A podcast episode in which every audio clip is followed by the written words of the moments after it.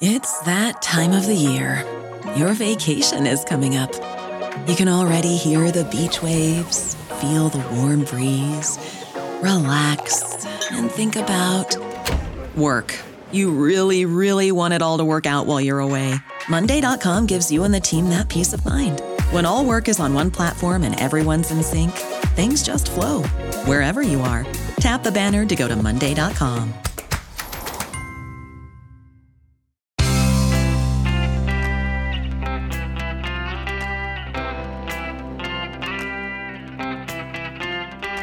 Changing your life one story at a time. This is the Chicken Soup for the Soul podcast with editor in chief, Amy Newmark. Hey, it's Amy Newmark, and it's Friend Friday on the Chicken Soup for the Soul podcast. And today I am going to introduce you to CJ Cole, who is publishing her second story with us.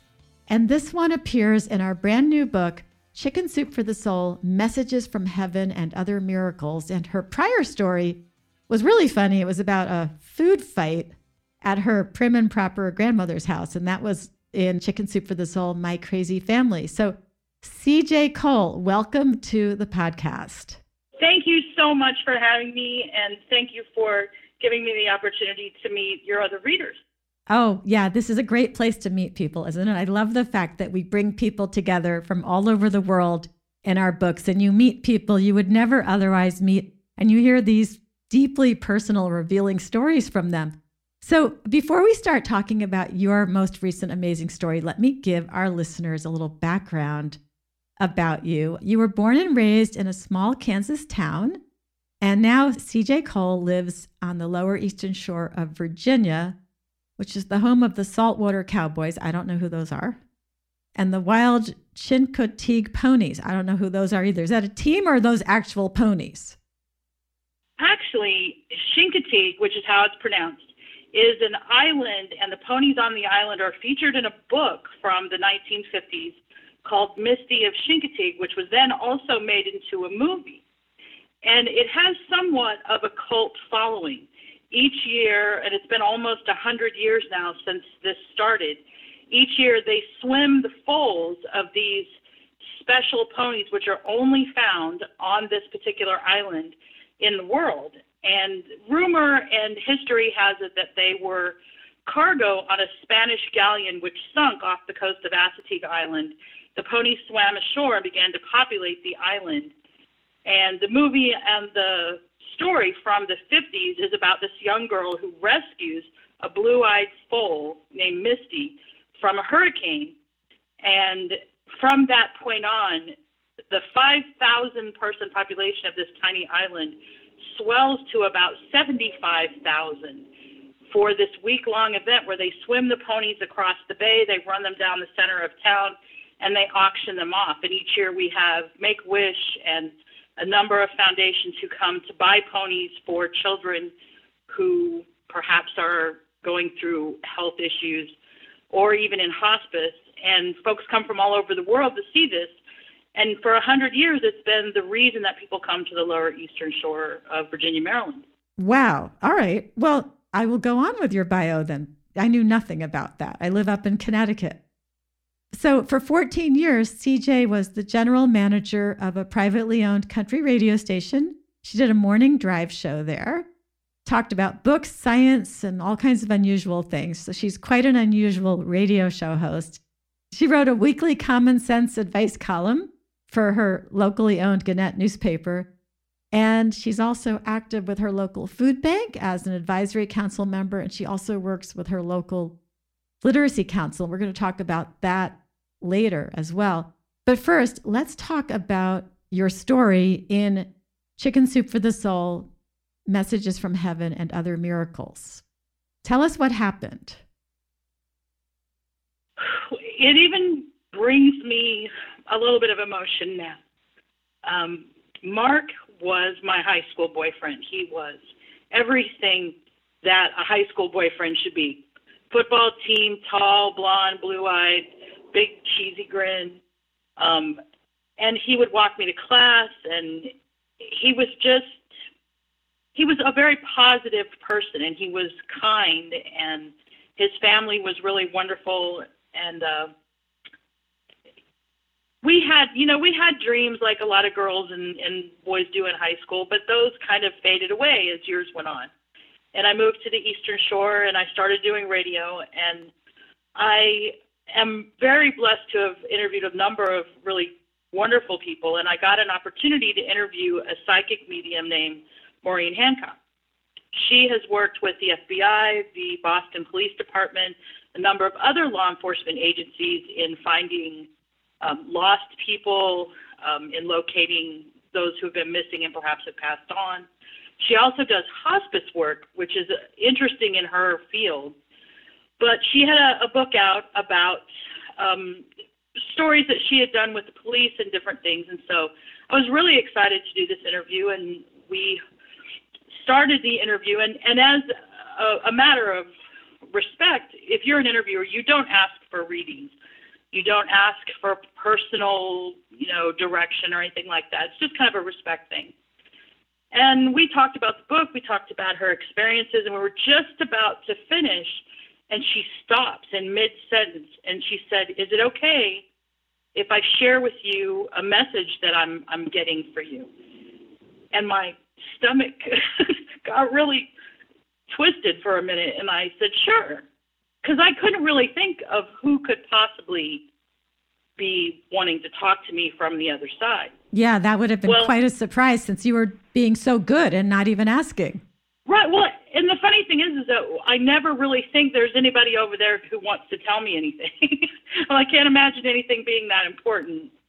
I guess about four months prior to that, a friend of mine from back home had come out to visit, and he said, you know, I saw Mark the other day, and he's developed leukemia. He had been battling multiple sclerosis for a number of years, and then he contracted leukemia and he said, you know, I saw him. He was really thin, but he was the same old Mark, big grin, talking to everyone. He said, and I thought of you, and I knew that you would want to talk to him. So maybe you should give him a call.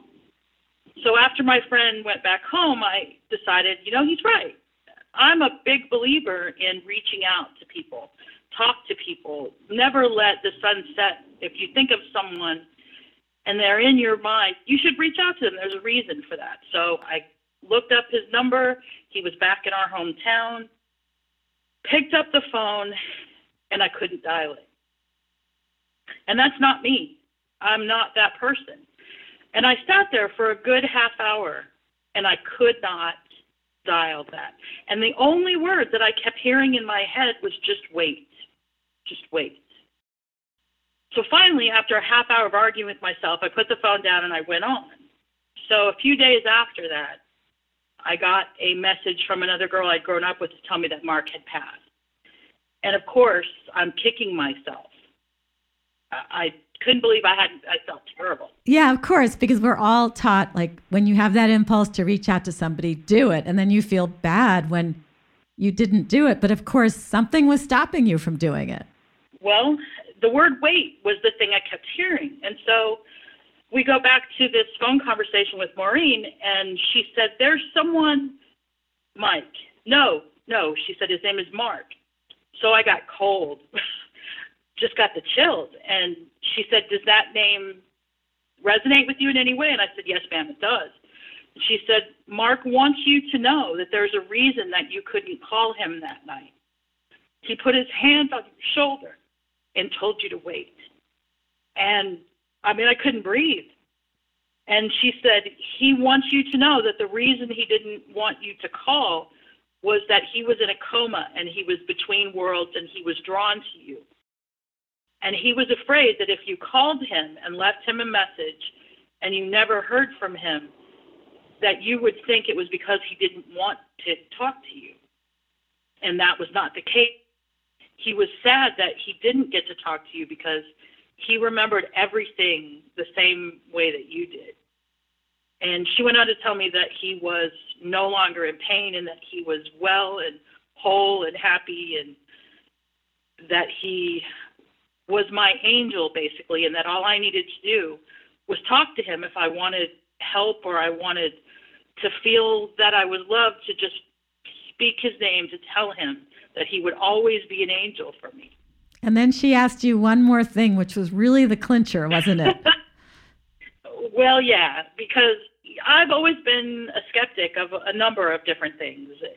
I'm just one of those who likes to know the why of everything.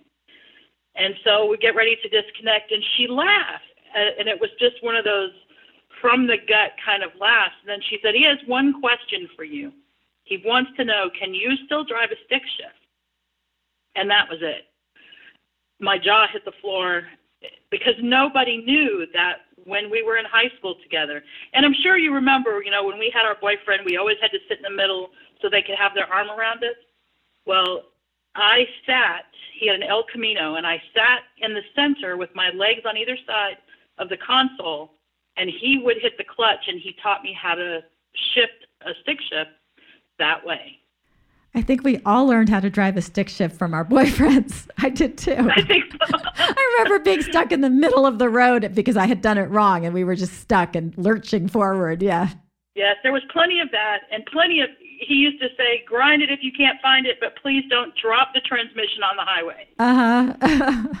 and it you know, would make me laugh. And he was just he was he was such a wonderful guy I mean, I had seen him before.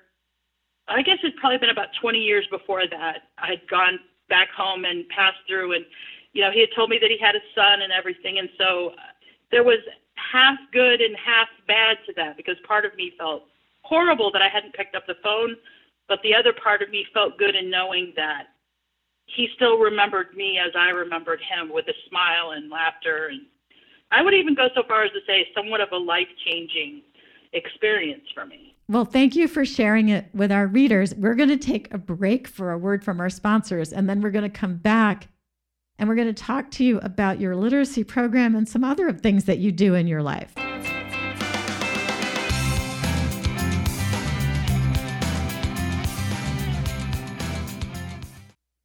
And now we're back with CJ Cole, who told us that amazing story, which we published in our latest book, and CJ, now I want to talk about something else that you do that I find fascinating, and that's your work with the Literacy Council and the work you've done with kids. I love this program that you created with kids. So tell us about how you invited all these top local people to come and talk about their favorite kids' books. Well, we all get our inspiration for things, and sometimes that inspiration comes really loudly, and other times it kind of sneaks up on you. For me, I was one of the first children of divorce, and so I went to live with my grandparents in that little Kansas town. And we were three blocks from the Bradford Memorial Library, which was a castle, was the coolest place ever. Had a turret, which was the kids' reading area, and I spent from the time I was five until I was 17, and that was my second home. And the woman, the children's librarian, was my best friend, and in fact, we were friends until she passed away in her 80s. She was my inspiration. She believed that if you wanted to read, then all you had to do was pick up a book and try. And so, from the time I was a little kid until today, some of my favorite times of life are just sitting down with a good book and disappearing into another world. And so, where I live here on the shore, there isn't as much support for kids programs and for the literacy council as there should be and so several years into my tenure at the radio station we were coming up on literacy week and i had just joined as a member of the board of the literacy council locally and i thought what way can i bring this to the forefront of people and be entertaining at the same time because you know as well as i do that if you can entertain sometimes you open a doorway that allows them to see things differently. So I thought about that. And I happen to be friends with a lot of folks here the sheriff, um, the lady who is the, or was at the time, the director of the library, and a number of different offices. And I thought, what better way to talk about literacy than to talk to the people who are successful and find out how books impacted them. So I invited them each to come um, during Literacy Week each morning, and they bring their favorite children's book, and they would talk about why it inspired them, and then they would read it. And we did it during the drive time show in the morning, where kids and parents were in the cars going to school. And we had, you know, the sheriff brought the little train that could. His father taught him very young that if you believed you could do something and you put every effort into it, you should be able to do it. Uh, and we, we had the Velveteen Rabbit. We had Charlotte's Web. We didn't read the whole book, but we talked about Charlotte's Web. And what I learned from that was all of the books that we've all grown up reading impact people differently.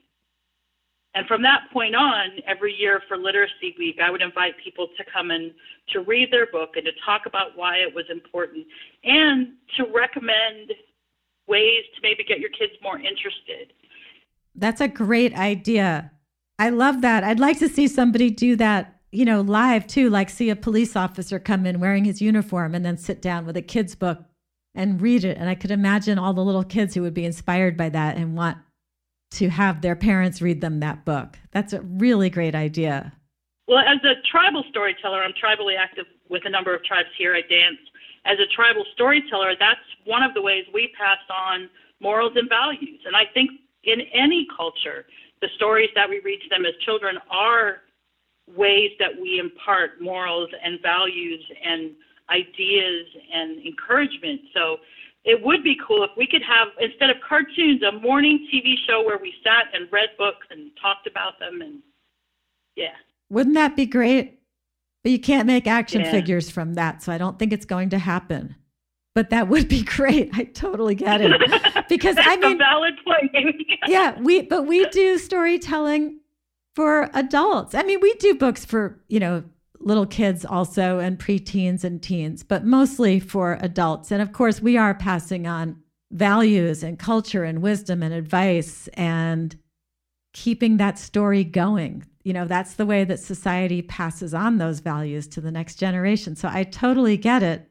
Well, CJ, thank you so much for joining us today. I'm so glad to have you as part of the Chicken Soup for the Soul family. And I hope that you will Go to our website again in the future, chickensoup.com, and click on submit your story and send us some more of your amazing stories.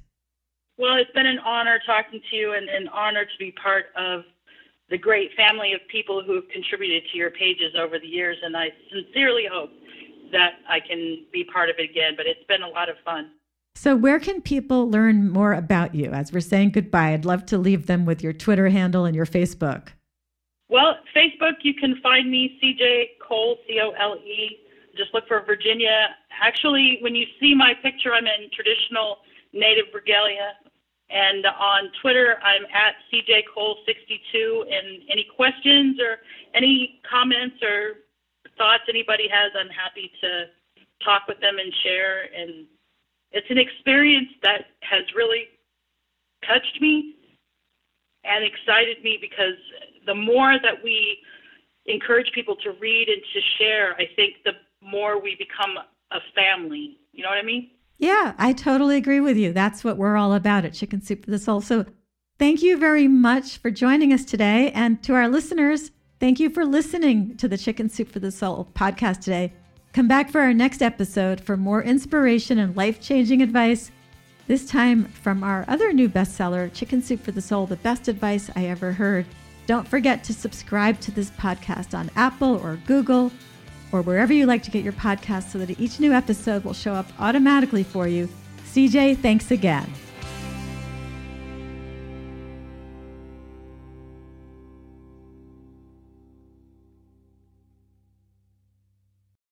This is the story of the one. As a maintenance engineer, he hears things differently. To the untrained ear, everything on his shop floor might sound fine, but he can hear gears grinding or a belt slipping. So he steps in to fix the problem at hand before it gets out of hand. And he knows Grainger's got the right product he needs to get the job done, which is music to his ears. Call, clickgrainger.com, or just stop by. Grainger, for the ones who get it done.